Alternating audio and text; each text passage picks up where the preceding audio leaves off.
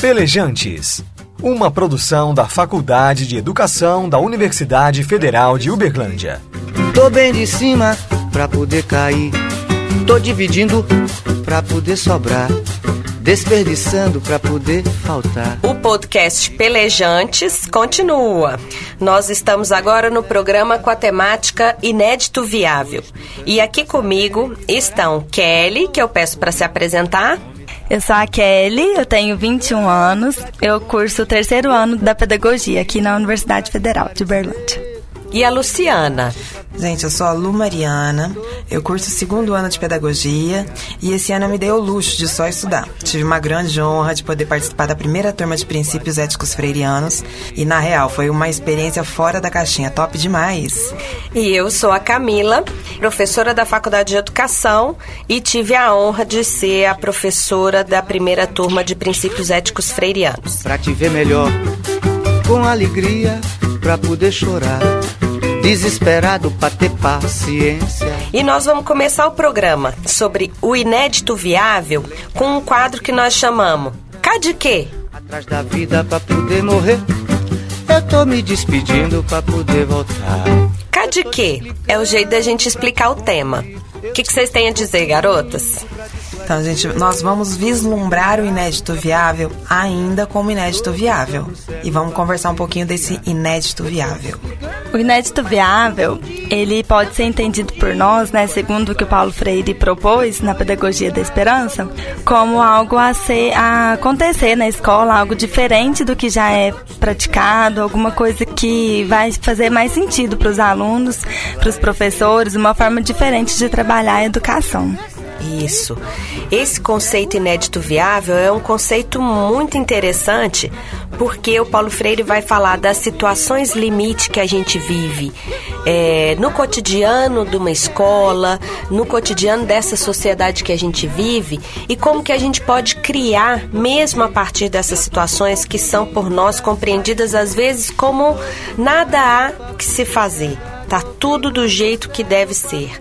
E o inédito viável traz essa possibilidade, essa esperança na mudança, na possibilidade da gente compreender ser possível fazer de uma outra forma, pensar os sujeitos de uma outra forma, pensar a nossa realidade de uma outra forma. Então, é, é acreditando na possibilidade que esse programa inédito viável foi feito para vocês. Uai, mas olha o que, que vem na realidade. É o nosso próximo quadro. Só, somente só, assim vou lhe chamar, assim você vai ser. Uai, Lu, me conta um pouquinho como que é a sua experiência nas escolas, na escola que você mais tem experiência, que é a escola do seu filho. Então, olha, Paulo Freire, Pedagogia do Oprimido, a experiência que ele teve lá na alfabetização em Angico, já tem mais de 50 anos, tem noção? Meu filho agora que ele fez 10. E toda vez me chamam na escola. Por quê? Porque ele compreende o objeto de estudo, ele sabe o que está sendo aplicado para ele, só que ele não segue a metodologia que a escola pratica. Ele, a escola fala para mim que ele não se enquadra nos regimentos da escola do jeito que ele tem que ser, do jeito que a Secretaria de Educação mandou.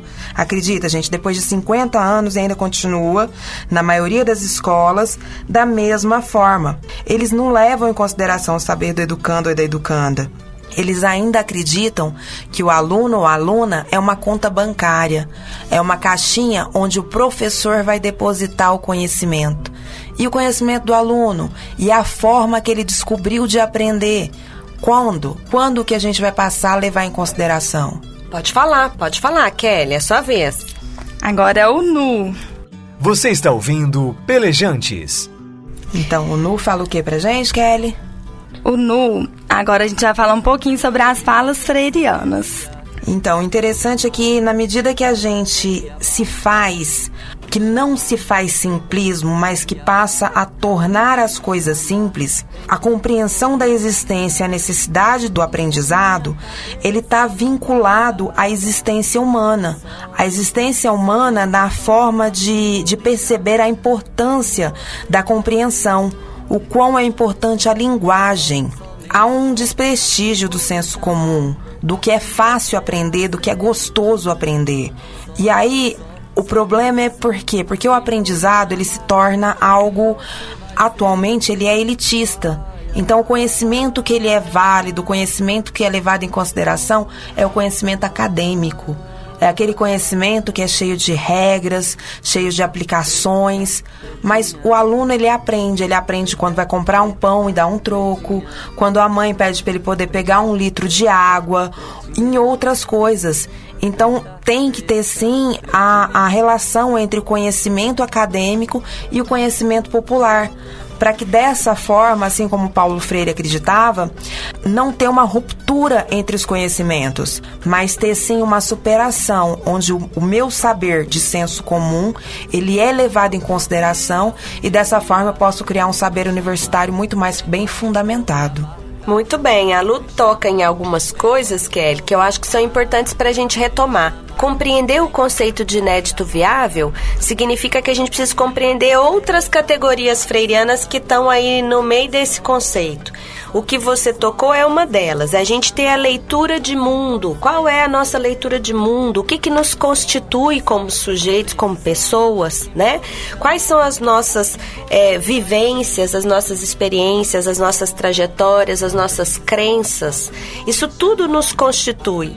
Então, o que a gente pensa a partir do inédito viável é tendo esta relação com essa realidade, é compreendendo que esse sujeito, ele vem com tudo isso. Então nossas crianças, nossos jovens, nossos adolescentes que estão nas escolas, eles não são como em alguma época da didática que a gente já acreditou que era uma tábula rasa, né? Então, agora a gente tem que compreender, mas só compreender basta? Não, a gente tem que partir daí, né? Para que a gente possa se aproximar mais, como você contou o caso da escola é, do seu filho, Luciana. É essa a ideia, a gente poder, se a gente realmente enxerga a identidade do, do outro, das pessoas que estão nesse contexto da escola, mais nós nos aproximamos da possibilidade de transformar, do ensino ser de fato democrático, de fato para todos e para todas, né? Porque nós sabemos que nós vivemos numa sociedade injusta. Então, como a gente pode, de fato, democratizar o ensino?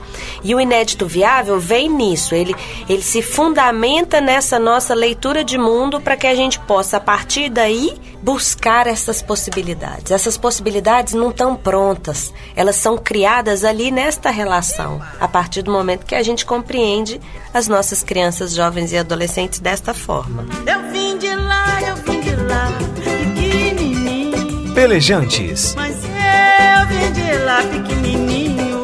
Alguém me avisou pra pisar neste chão devagarinho. Então, agora a gente vai pelejar um pouquinho na realidade. E como dica de leitura, a gente trouxe uma carta que está no livro do Paulo. O livro chama Professora Sim, Tia Não. E a carta foi intitulada como Ensinar, Aprender, Leitura do Mundo, Leitura da Palavra. E esse, ele escreveu esse livro no ano de 1993, que foi pouco tempo depois da experiência que ele teve conduzindo a Secretaria de Educação do Estado de São Paulo. E o que, que ele traz nessa carta para a gente é um diálogo sobre a questão da construção de uma escola democrática e popular, que é o que você falou, né, Camila? Ele escreve especialmente assim aos professores, né, convocando eles ao engajamento na, na luta dele, na luta que ele propõe dessa transformação dessa escola.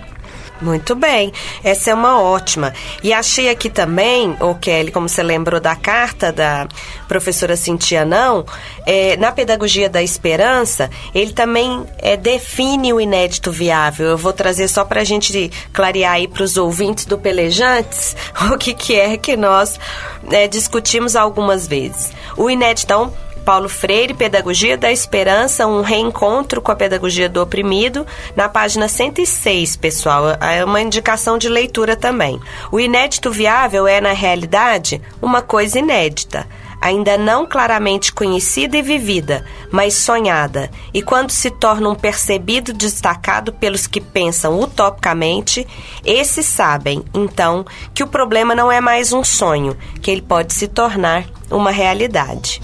E o interessante nisso é que as, nós, quando nós pensamos em inédito viável, lemos a, as cartas de Paulo Freire, muitas das vezes a gente não consegue trazer aquilo para perto.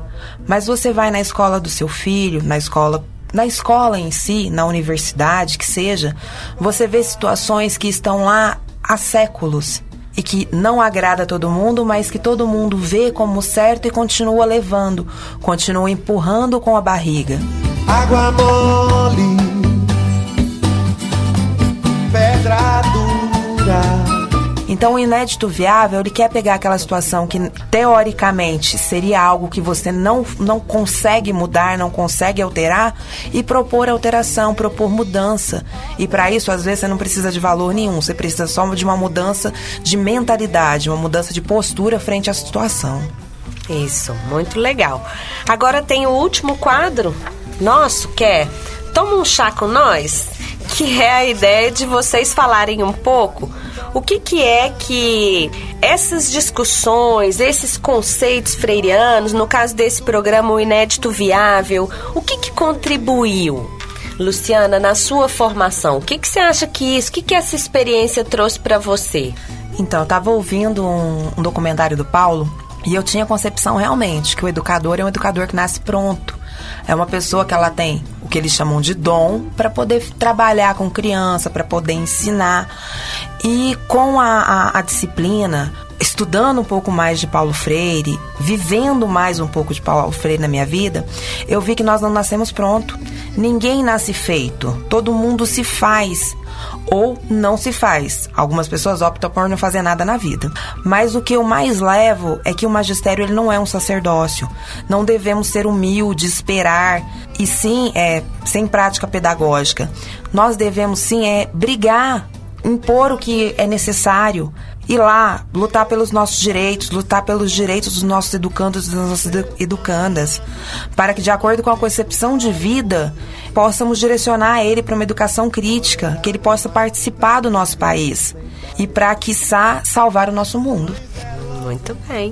E você, Kelly? E para mim, a colaboração de compreender o inédito viável é buscar uma prática diferenciada mesmo, né? Buscar conhecer como que é a vivência das professoras e professores que já vivem né, esse inédito viável que o Paulo propôs para a gente, de estabelecer uma relação mais afetiva com os meus alunos, uma relação em que eu possa, de fato, considerar a realidade deles, considerar a vivência deles, para então eu, eu desenvolver a minha prática, que vai ser significativa para eles, que vai ser uma educação que eles vão realmente levar para o resto da vida, que eles vão, de fato, aprender.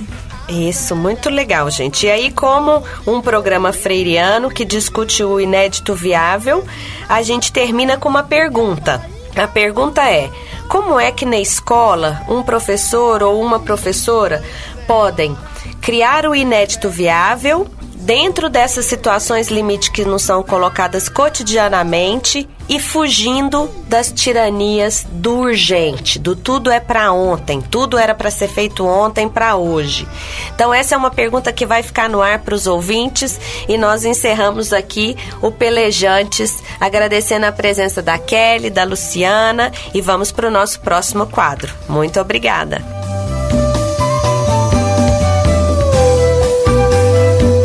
Você ouviu Pelejantes, uma produção da Faculdade de Educação da Universidade Federal de Uberlândia.